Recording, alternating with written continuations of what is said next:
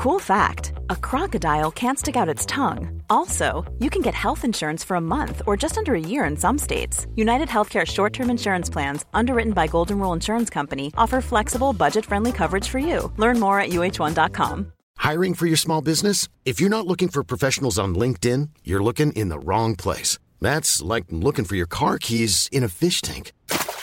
LinkedIn helps you hire professionals you can't find anywhere else, even those who aren't actively searching for a new job but might be open to the perfect role. In a given month, over 70% of LinkedIn users don't even visit other leading job sites. So start looking in the right place. With LinkedIn, you can hire professionals like a professional. Post your free job on linkedin.com slash people today. The Telegraph. The Telegraph. Podcasts.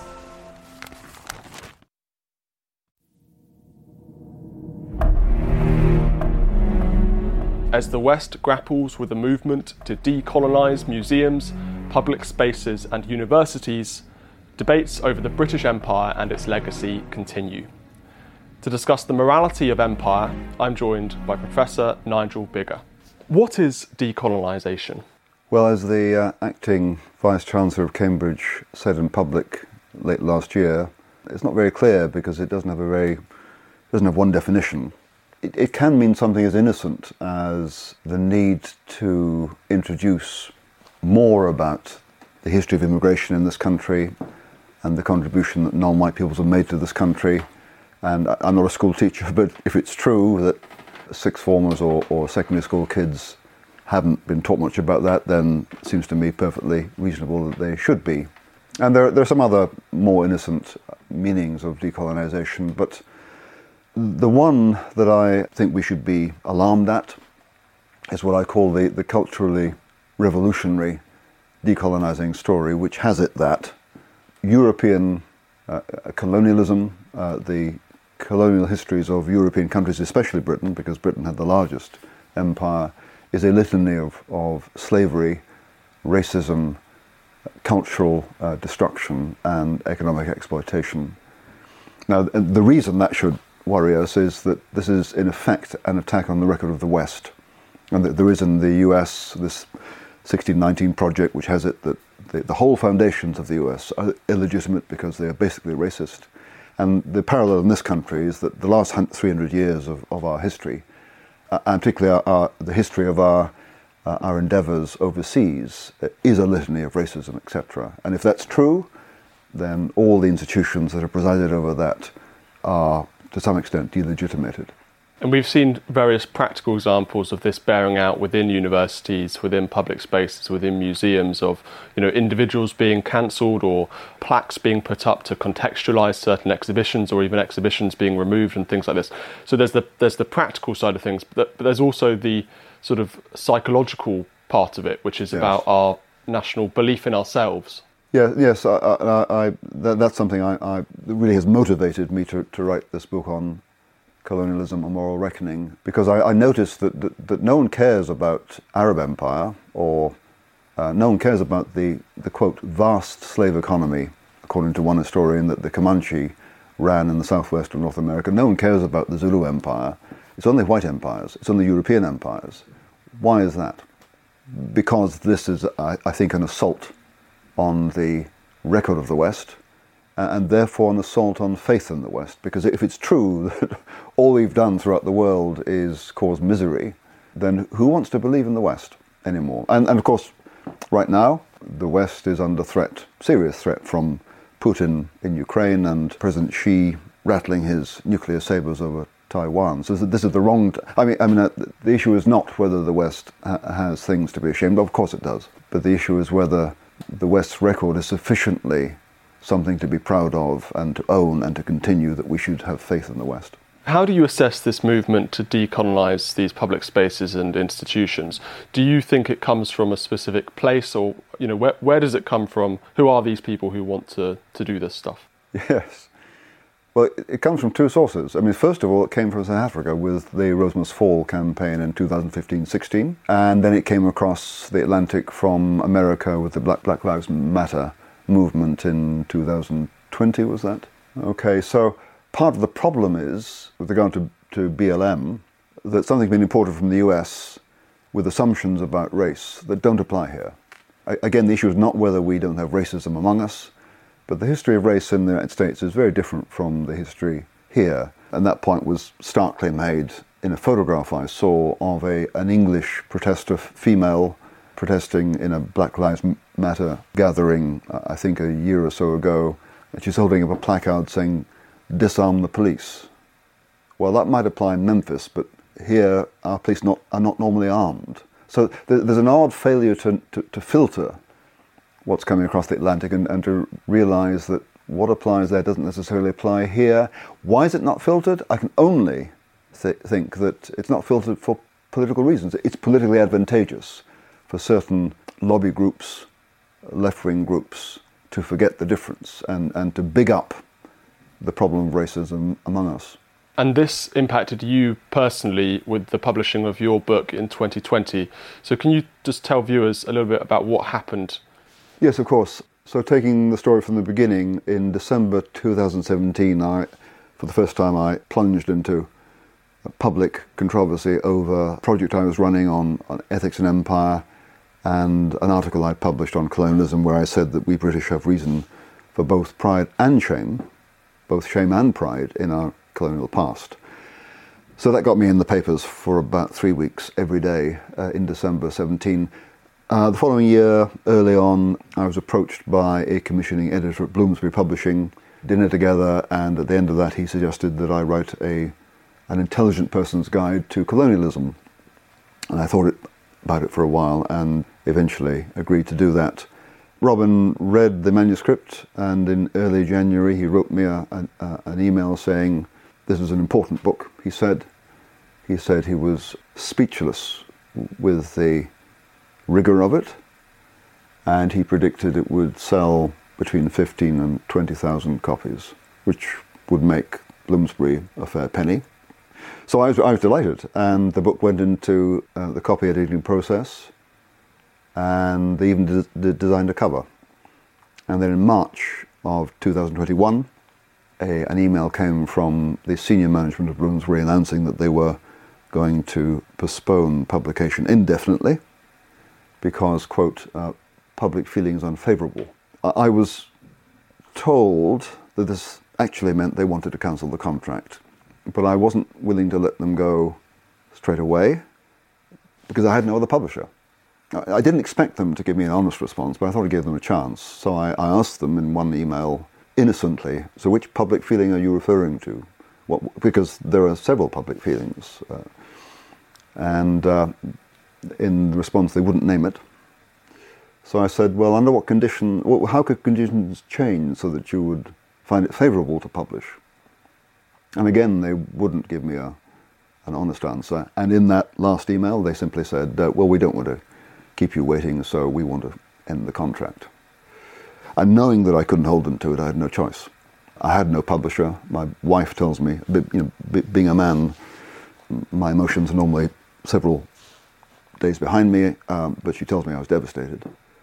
Uh, I was devastated, of course, I was devastated personally at the prospect that what I thought was an important book and what my editor told me was an important book would not get published. But what alarmed me most of all was the thought that in Britain now, um, the situation is that publishers will not publish important, well reasoned books that challenge certain prevailing orthodoxies that, according to, to, to, my view, are considerably fraudulent. They're not true. And museums and universities and uh, schools are making decisions based on a false reading of the history of this country uh, and the prospect that that couldn't be said in public anymore because publishers were too scared to do it, uh, filled me with depression. But happily, uh, not all publishers were as cowardly as Bloomsbury, and uh, HarperCollins came to my rescue, and William Collins will publish the book on Thursday.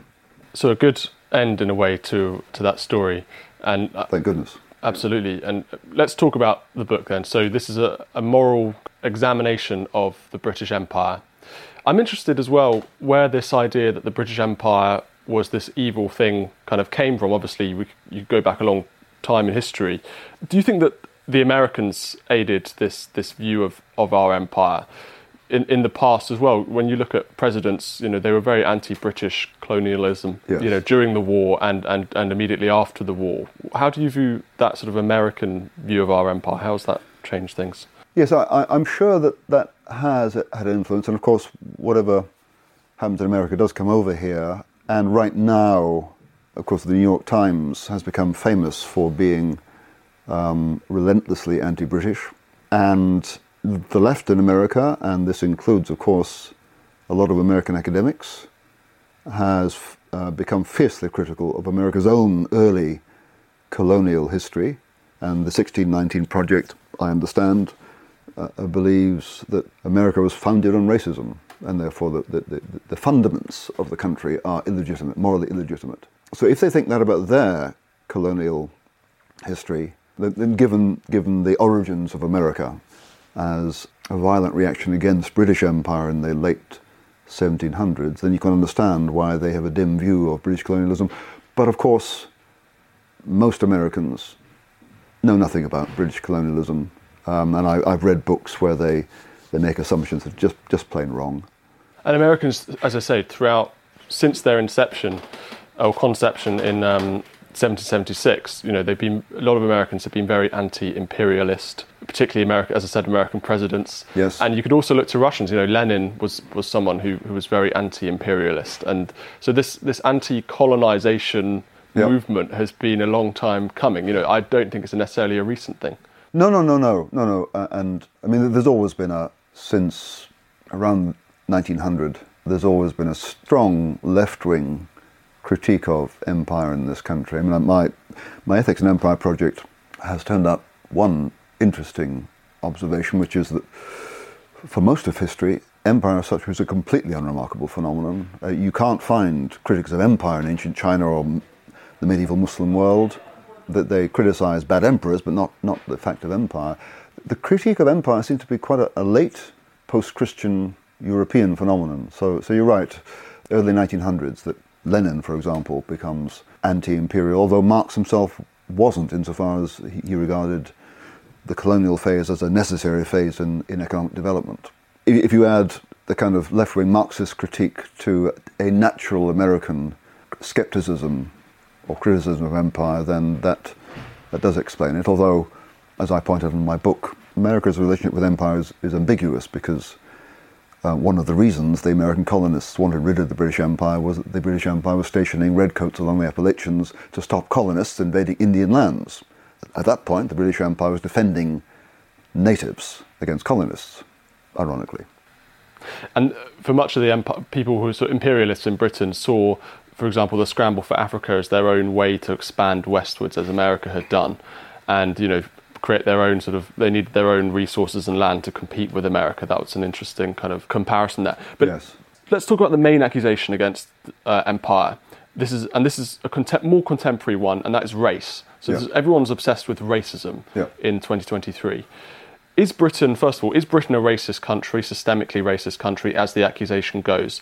And is this linked in any way to our colonial past? Right, so to your first question. First of all, I'm not an expert on race in Britain, but I can read. I can also see. So let, let's start with what I can see. I observe that in the, the last government of Boris Johnson, the last conservative government of Boris Johnson, almost every holder of major offices of state did not have a pink skin. Rishi Sunak, Kwasi Kwarteng, Sajid Javid, Nadhim Zahawi, Kemi Badenoch, I can go on. Right, so somehow in the early 2020s, a conservative government put into, into populated itself with people from whose ethnic background was Indian or Iraqi or Nigerian or Ghan- Ghanaian, whatever.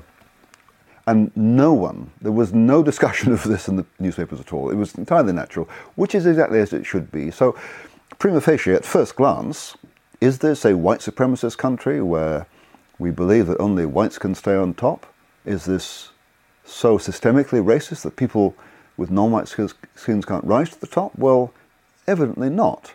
Does this mean there's no racism amongst? Does it mean mean that in some institutions there isn't institutional racism? No, it doesn't mean that. But the the government's own report on um, race and ethnic Diversity, uh, published in early 21, chaired by Tony Sewell, called the Sewell Report.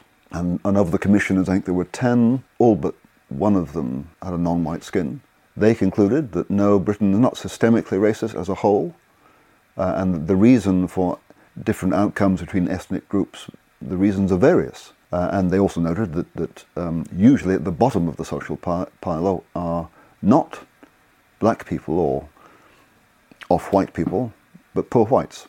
So uh, the, the assumption, uh, it, it is often an assumption, it's not argued, and often it's made by appeal to the lived experience of black individuals. To the response as well, different black individuals have different experiences. The assumption that uh, Britain is systemically racist, I think, is highly, highly dubious. Now, uh, what's that got to do with the colonial past? Because the, the, the story goes, uh, and this is at the heart of the decolonizing narrative and its rationale. The story goes that we are systemically racist, and that our systemic racism uh, derives from a colonial history. The epitome of that colonial history was slavery, which was obviously based on a, on a, a racist view of Africans as people who could be treated as subhuman, or certainly inferior humans. So, what's wrong with that? Basically, what's wrong with it is that there's no direct, unbroken causal connection between slavery in the 18th century and the present. Why isn't there a, an unbroken causal connection? Well, for a number of reasons, but the main one is in 1807, this country was among a handful of European countries who were the first countries in the history of the world to abolish the slave trade. This was while Africans were do- doing it, while Arabs were doing it. Uh, the Comanche in southwest North America had done it in the 1700s. Um, I was in I was in uh, North Carolina earlier in January. Went to the uh, Museum of History of North Carolina and discovered that on the eve of uh, the American Civil War in 1860, there were 30,000 freed slaves in North Carolina. Some of them held slaves of their own right? So everyone was doing it, but in the early 1800s, this country decided to abolish the slave trade, and 30 years later, abolish slavery throughout the empire, and for the following 120 years until the end of the empire, was committed to suppressing slavery and the uh, trade in slaves all over the world on the basis of a mainly Christian, somewhat Enlightenment view that all human beings are equal, regardless of race, in the sight of God. So, on the basis of a human, a vision of human equality. So that's, a, that's the main huge fly in the ointment of the decolonizing story, that, that between us and slavery is a century and a half of committed anti-slavery. And just to add to that, I mean, the, the, the, the movement to abolish slavery in this country was, I mean, it, it was, it was uh, involved uh, MPs in the early 1800s, of course. It involved people in the House of Lords, of course. But it also involved, for the first time in British politics, I think, a, a mass movement. Uh, something like a third, a third of the population signed petitions uh, in favour of abolition in the late 1700s, early 1800s. So there's that. Then you have people like Frederick Douglass, the famous black abolitionist, arriving here in 1845, and he declares I find here an almost perfect absence of the kind of racism that I and fellow Negroes experience in, in the States. And then you have, scrolling forward 100 years, in 1943 when the US Army landed here and wanted the British to accept uh, segregation, so, so black troops couldn't meet with whites in pubs or whatever. There was widespread popular unrest at that, and the Secretary of the Colonies um, had to protest it in the cabinet against acceding to uh, American demands. So, no, I don't think we are systemically racist now, and whatever racism lingers among us cannot be laid at the, at the feet of the British Empire or British colonialism because more recently and for a long time we have been committed to racial equality. This idea of slavery is fascinating because, as you mentioned, the British Empire wasn't the only empire to be involved with slavery and the slave trade. Mm. In fact, most empires were. I mean, am I right in saying that? That you know, if you look at any other empire throughout history, there's they're involved in slavery. I mean, slavery has been around from ancient times. I mean, you'll find it among the uh, empires of the Middle East, the Assyrians and Babylonians, etc., Babylonians, etc. Then you've got you know, it, the Romans did it, the Greeks did it, the Carthaginians did it, the Arabs did it. Everyone was doing it. And as I say, I mean, before Europeans, and particularly the Portuguese, started trading slaves across the Atlantic, Arabs have been trading Africans. And before that, Africans have been, have been, been selling other Africans to the Romans. So it was a universal institution uh, from ancient times. It, it wasn't, there, there, were varieties of slavery. Uh, uh, and if you were a, a, Muslim slave in the Ottoman period, sometimes you could, you could rise to become prime minister. And you will find even in the West Indies or, or in the American South, I mean, Slav, some slave owners were, were more humane than others. Now, the, the basic problem with slavery, however, is that it puts an individual at the mercy or at the whim of his or her master, because the, the paradigm of evil slavery is, is, that the slave has no rights whatsoever. So I'm, I'm not condoning it, let's, be clear, but it, it, was universal. And I think when, when you judge individuals like Edward Colston or Francis Drake for their involvement in slavery, you do need to take account of the fact that everyone was involved in it. And it wasn't until, I think, about 100 years after Colston was dead and a century and a half or two centuries after Drake died that the, the idea that enslaving people is in itself morally unacceptable, morally abhorrent, began to gain traction in Europe and particularly in Britain. So we're talking 1770s onwards. So you're making moral judgments about the past, which is always a tricky business. And maybe you can discuss how you've done that and how you've kind of got around those issues. Because as you say, these the Enlightenment changes people's opinions. Christianity changes people's opinions. And you know that example of Drake is interesting because the BBC recently described Drake as the famous slave trader and that you, you, know you can see that's how far the discourse has gone and this is why perhaps your book is so important to have these yeah. discussions so just how, how do you get around this issue of of judging people hundreds of years ago on sort of on their moral or morality of, of today's you know using today's values the first thing you have to do is you really have to take on board the fact the past was very very different for most people life was dreadful from our, our perspective life was very short and could be very brutal. And lives are very insecure. So there was lots of violence. Um, and we, we enjoy in, you know, we, we, we are of course full of complaint about our current woes, but we in Britain, even now, most of us, the vast majority of us, enjoy degrees of, of wealth and health and security in public that are unprecedented in our own history and unprecedented in the history of, of the world, and there are plenty of peoples right now who do not enjoy what we enjoy. So we have to get ourselves out of the present to, to realize just how insecure life was in the past. And that when life is insecure, there's more violence. Because you need, you need to use violence and you need to deter people from attacking you a lot. Uh, and so one has to be a bit forgiving. Yes, I regard uh, slavery as abhorrent, but, but I recognize that even in the past, slavery wasn't always dire. It depends what kind of slavery we're talking about. And even in the past, people could distinguish between inhumane, cruel forms of slavery and more humane forms. So they weren't entirely morally insensitive.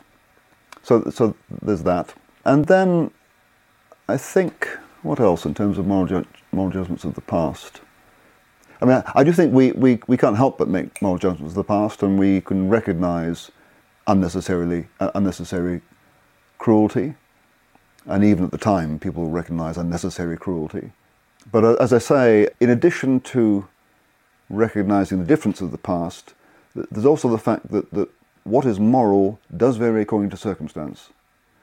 So, with regard to violence, the rule is, unless you're a complete pacifist, which I'm not, uh, don't use more violence than you really have to so in, in, a, in a highly well-organized society like our own, and where the state is usually strong, uh, the state can require of, of police that violence is used only under very, very uh, strict circumstances. Put yourself uh, under a state which is on the verge of collapse. Put yourself actually in a battlefield during, during a war. The moral constraints in use of violence are relaxed. And the fact of the matter is that in the past, life was generally much more insecure, the threats to life were much higher, and states were much weaker. Therefore, the, the amount of violence that is necessary increases.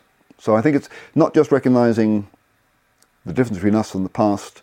More generally, it's recognizing that, the, that what's, what's required morally is relative to circumstances. It, does, it doesn't mean that all principles run, uh, are chucked out the window, but it does mean that they're relative. Let's talk about motivations behind the British Empire. Now, these are varied and I'm sure change from within individuals and within different periods of the empire. You know, the empire was around for a long time, so there isn't only going to be one sort of answer to this question. But what is what was the central motivation, do you think, behind the empire? As it happens, you asked me that question after a weekend when there was a review published in the Times of my book, uh, which uh, made a caricature out of what I'd written and, and uh, told readers that I, I, I uh, um, paint a picture of the British Empire as a scheme for moral improvement. One size fits all seems like a good idea for clothes until you try them on. Same goes for healthcare. That's why United Healthcare offers flexible, budget friendly coverage for medical, vision, dental, and more. Learn more at uh1.com. When you're ready to pop the question, the last thing you want to do is second guess the ring. At Bluenile.com, you can design a one of a kind ring with the ease and convenience of shopping online. Choose your diamond and setting. When you find the one, you'll get it delivered right to your door. Go to Bluenile.com and use promo code LISTEN to get $50 off your purchase of $500 or more. That's code LISTEN at Bluenile.com for $50 off your purchase. Bluenile.com code LISTEN. Hey, I'm Ryan Reynolds. Recently, I asked Mint Mobile's legal team if big wireless companies are allowed to raise prices due to inflation. They said yes. And then when I asked if raising prices technically violates those onerous two year contracts, they said, What the f are you talking about, you insane Hollywood ass? So to recap, we're cutting the price of Mint Unlimited from $30 a month to just $15 a month. Give it a try at mintmobile.com slash switch. $45 up front for three months plus taxes and fees. Promoting for new customers for limited time. Unlimited more than 40 gigabytes per month. Slows. Full terms at mintmobile.com. Which is just silly. And instead, this reviewer says, no, no, the empire was all about profit, which is also silly. because, yes, the empire was about trade from the beginning, and uh, merchants want to make a profit, and financiers want to invest, and the shareholders want to return. Nothing wrong with that. But it was also about other things too. It was about mass migration of people from these islands, from the British Isles, Scots and Irish and English people fleeing famine in this country, or just wanting a, a better life. Uh, going to uh, uh, um, North America was their preferred destination, much later Australia. Not many were keen in Africa because of, of, disease. Uh, and so people pitching up on the shores of North America uh, were wanting a better life. So this is the Mayflower, this is Mayflower. the Puritan. And also fleeing religious persecution. So I, I like to say, and I think it's not unfair to say, that the motives for people, for mass migration of people to colonies, was not dissimilar to the motives that propel people across the English Channel right now. So there was trade and there was people seeking a better life. There was also certainly geo, geopolitical considerations, so Britain wanting to gain or keep military advantage or, or commercial advantage over international rivals. Again, as such, nothing wrong with that. But there were also ideals come in. So one of the reasons why we ended up in Palestine after the First World War was that Arthur, Arthur Balfour, then I think Foreign Secretary, was persuaded that the Jews had uh, an ancient claim to return to their original homeland in Palestine. And then you have humanitarian motives, abolition of slavery, suppression of slavery from Brazil across Africa to Malaysia. And the liberal ideal that eventually peoples should rule themselves was involved earlier on than you would have thought. And one of the things about the British Empire was that it learned from its mistakes. One mistake was to try to hold on to the American colonies. We failed. So, what did we learn? We learnt in 1867 to begin to give Canada its own autonomy, and by 1930, Canada, South Africa, Australia, New Zealand were virtually autonomous. So, the, there was a recognition that the empire could not remain a kind of tightly, a, a body of colonial states tightly controlled from London it was recognised it would have to become a looser and more voluntary organisation, which eventually it became in the British Commonwealth. But even in, in the 1820s, you'll find all three governors of the main trading cities in India, Madras, Calcutta, and Bombay, all as they happen governed by Scotsmen. Every one of them says that we can't stay here forever. All we can do is hope to help Indians build a, a coherent, sufficiently well governed uh, political system, and then we go. Uh, go with grace and hopefully go with their affection. There were, of course, idealists within the British Empire, colonists who wanted to go out and spread British values, liberalism, or, or perhaps that was a front. That's what some people say. This, there were, of course, some who wanted to expand the what they called the pink places on the map and that sort of thing. So, do you think that we should take these people at face value when, when they say they want to spread democracy and Christianity and? So, lest I forget, the answer is yes and no. I'll start with the yes bit. yes, often we should. Why not? We are often driven by moral and political ideals. Woke critics of empire are certainly driven by them. Why is it so strange that we should think that people in the 19th century were driven by them? And uh, ironically, the liberal imperialists of the 19th century, those who wanted to use the power of empire to improve the welfare of native peoples, were the progressives of their day. And can you give us some examples of people? Yes, certainly, famously, David Livingstone, missionary in East Africa and Southeast Africa, he was committed to, I mean, he found, he had first hand experience of watching the slave trade, found it abhorrent. He worked out, he figured out that you can't abolish the slave trade unless you provide other things to trade with, which is why he came up with a scheme which was never realized, I think, for trying to grow cotton in South East Africa to provide something else to trade other than human beings, and also to allow British importers of cotton to cut their dependence on the American South. So he'd be one obvious and famous uh, Christian humanitarian, and his humanitarianism was utterly sincere.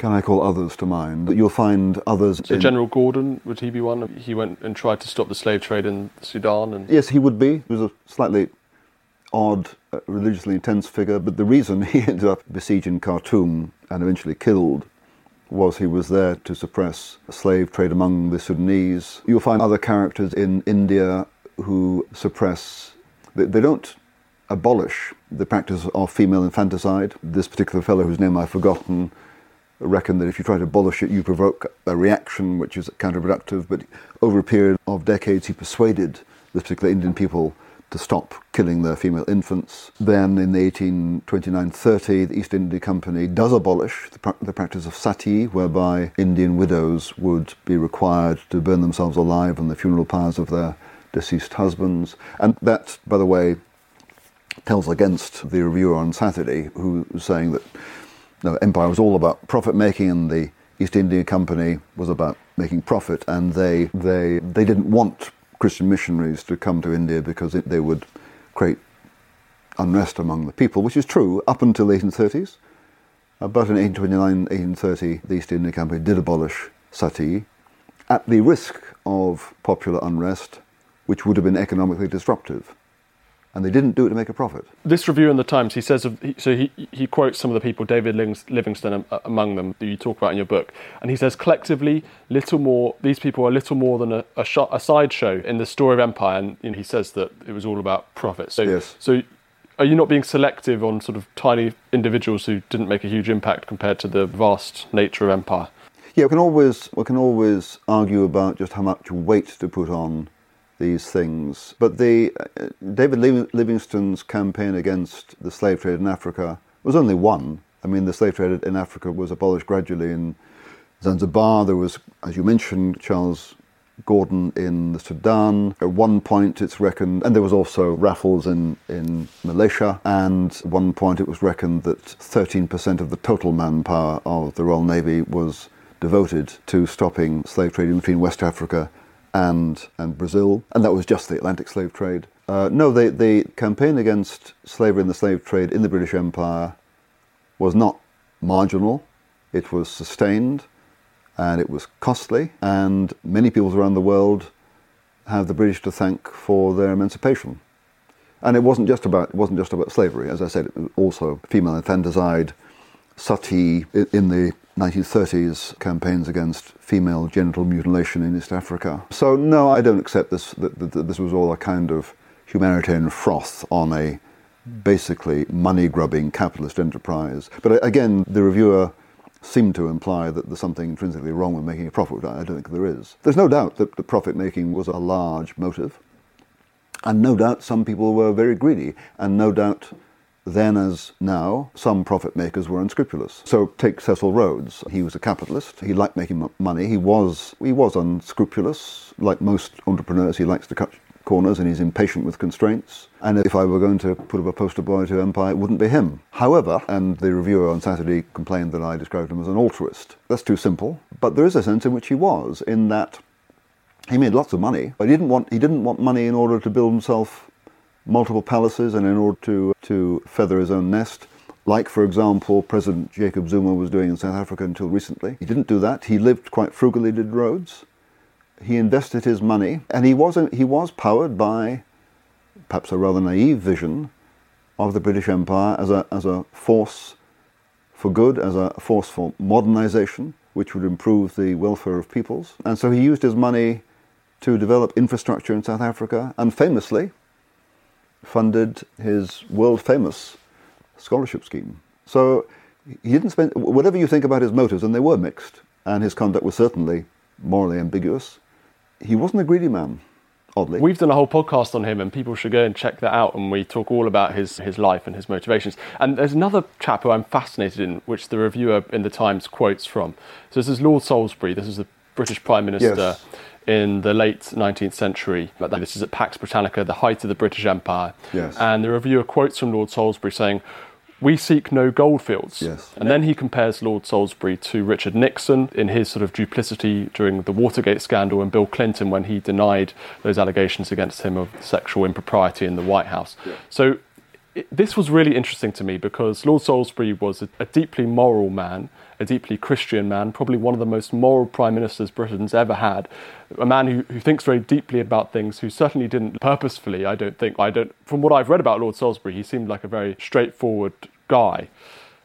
And to compare him to Nixon and to Clinton is applying modern standards to someone who I suspect the reviewer doesn't know too much about. And I think it's interesting that perhaps in, today, when Christianity is on the decline in the West and in Britain in particular, and questions of morality are not debated too often in public life, that perhaps when we judge these Victorian figures, we are missing something, or we're not, we perhaps don't quite have that same understanding of morality and Christianity and their motivations as we could have.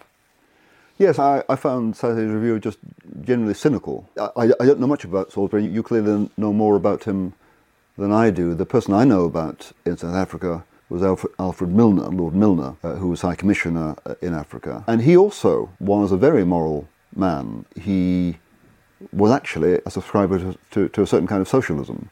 And he, he funded he supported work in the East End of London among, among the poor. So, so I, I do think many Victorians, and particularly those in charge of empire, were moral idealists. They'd often been inspired by Benjamin Jowett here in Oxford in the late 1800s, who really believed that the British Empire was a force for good and the British administration was more efficient, had more integrity, and would bring the peoples of the world greater prosperity.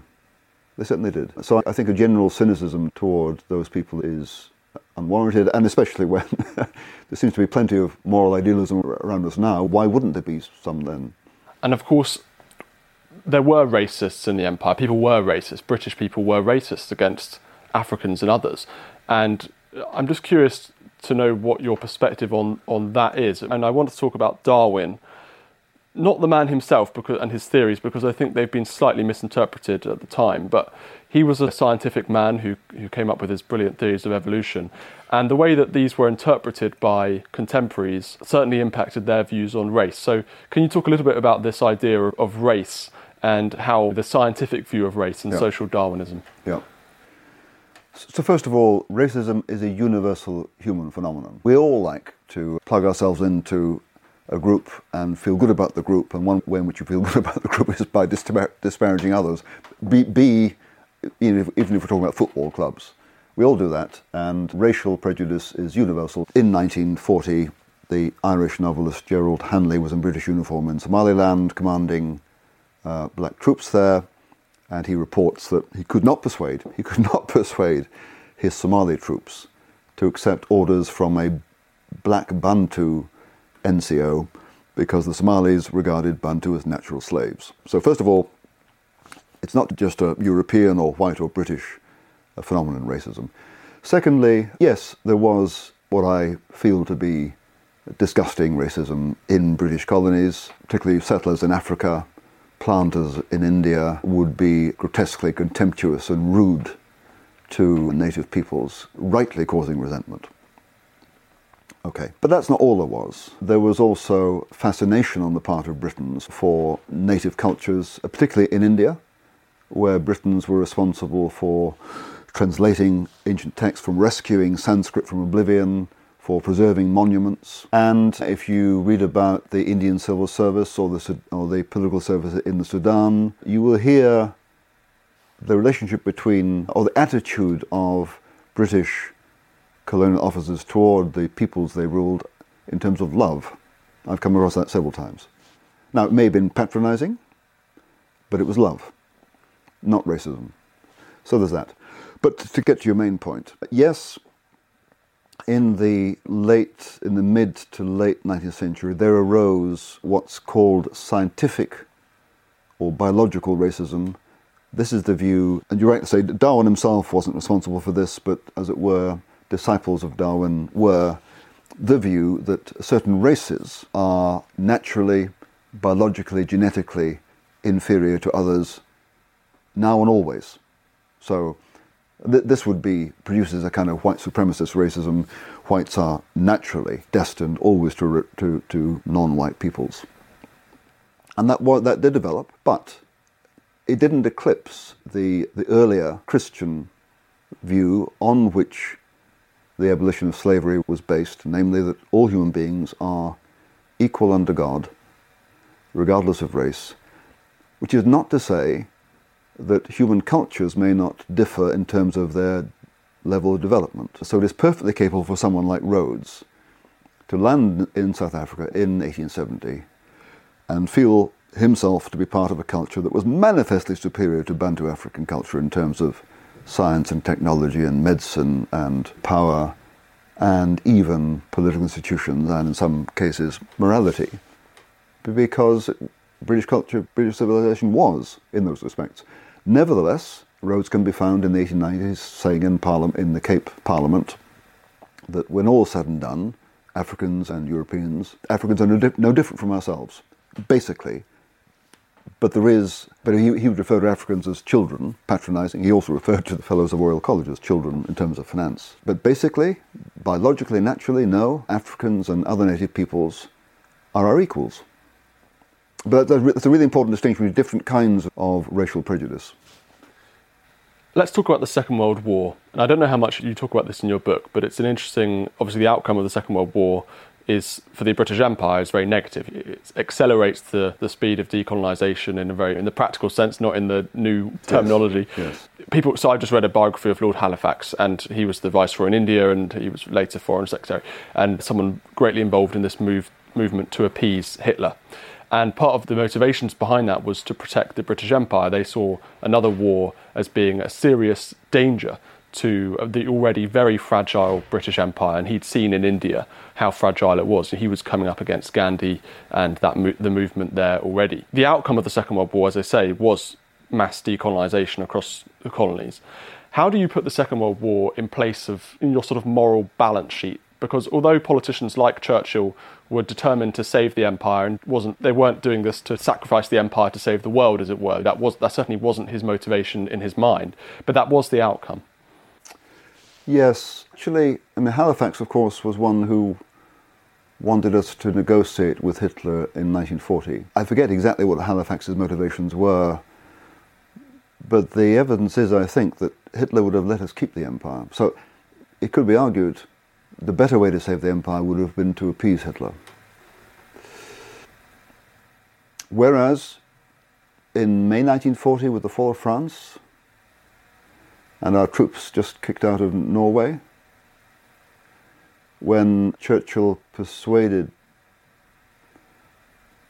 Britain, persuaded Parliament to carry on the war against Hitler. And for the next 12 months, the British Empire was the only military power in the field against Nazi Germany, with the exception of Greece. So it was very lonely, very risky, very precarious. Victory was not assured, and yet Churchill did it.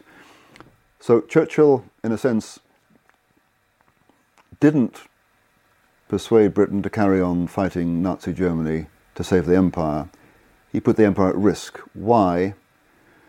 Because, to his credit, he recognized that he recognized the unscrupulous, murderous, racist heart of Nazism and recognized that it was a threat to what I think, even though he wasn't particularly religious, he called Christian civilization, which we might call liberal, humane civilization.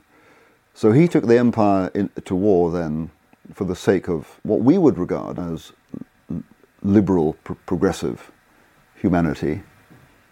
And that's partly, I mean, I quote in my book an African chief who volunteered his people to serve in the British Army, many of them in Southeast Asia.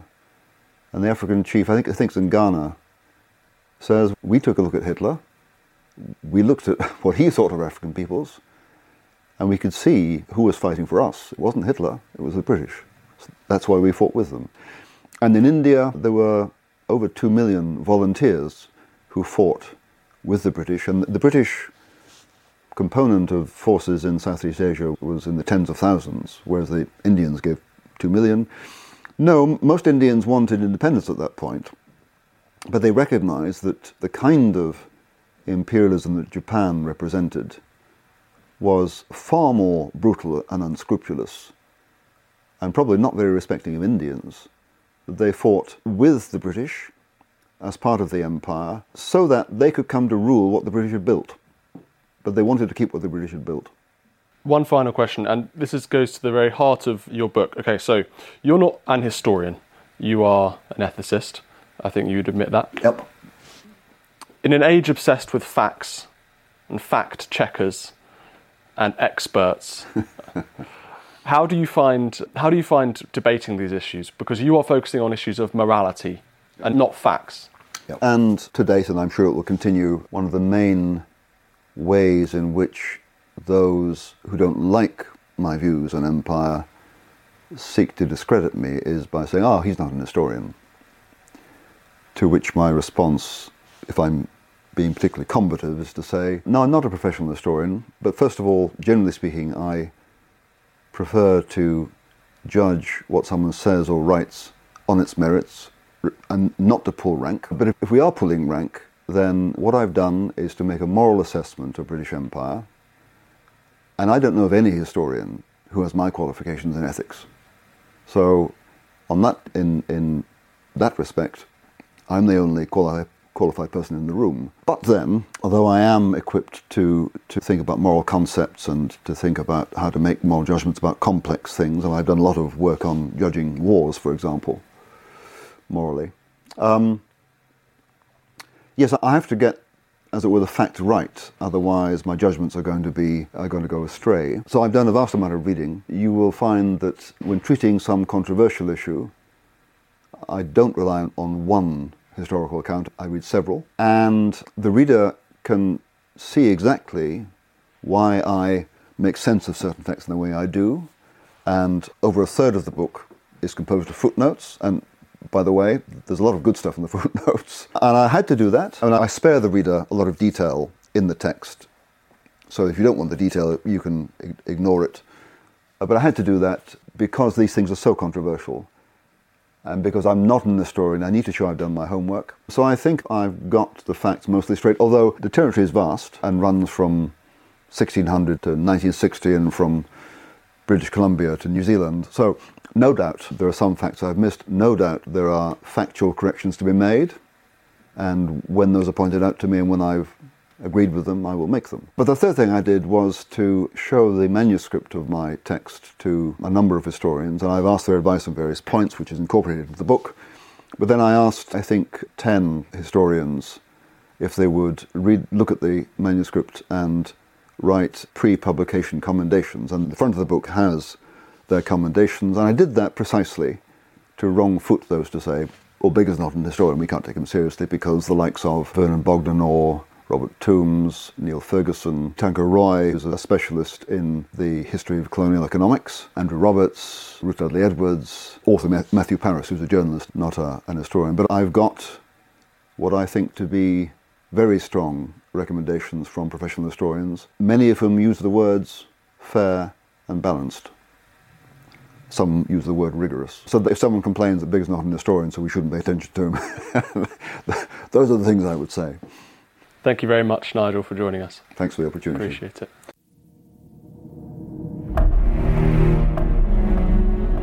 Thank you for listening. If you enjoyed this show and are interested in hearing more episodes like it, please follow this podcast and drop us a review. If you have any suggestions of people you would like to be interviewed, you can let us know via the Apple Podcasts app. When you make decisions for your company, you look for the no brainers. And if you have a lot of mailing to do, stamps.com is the ultimate no brainer. It streamlines your processes to make your business more efficient, which makes you less busy. Mail checks, invoices, legal documents, and everything you need to keep your business running with stamps.com. Seamlessly connect with every major marketplace and shopping cart. Schedule package pickups and see your cheapest and fastest shipping options from different carriers with rates up to 89% off USPS and UPS rates. And with the stamps.com mobile app, you can take care of mailing and shipping wherever you are. Make the same no-brainer decision as over 1 million other businesses with stamps.com. Sign up with code program for a 4-week trial plus free postage and a free digital scale. No long-term commitments or contracts. That's stamps.com. Code program.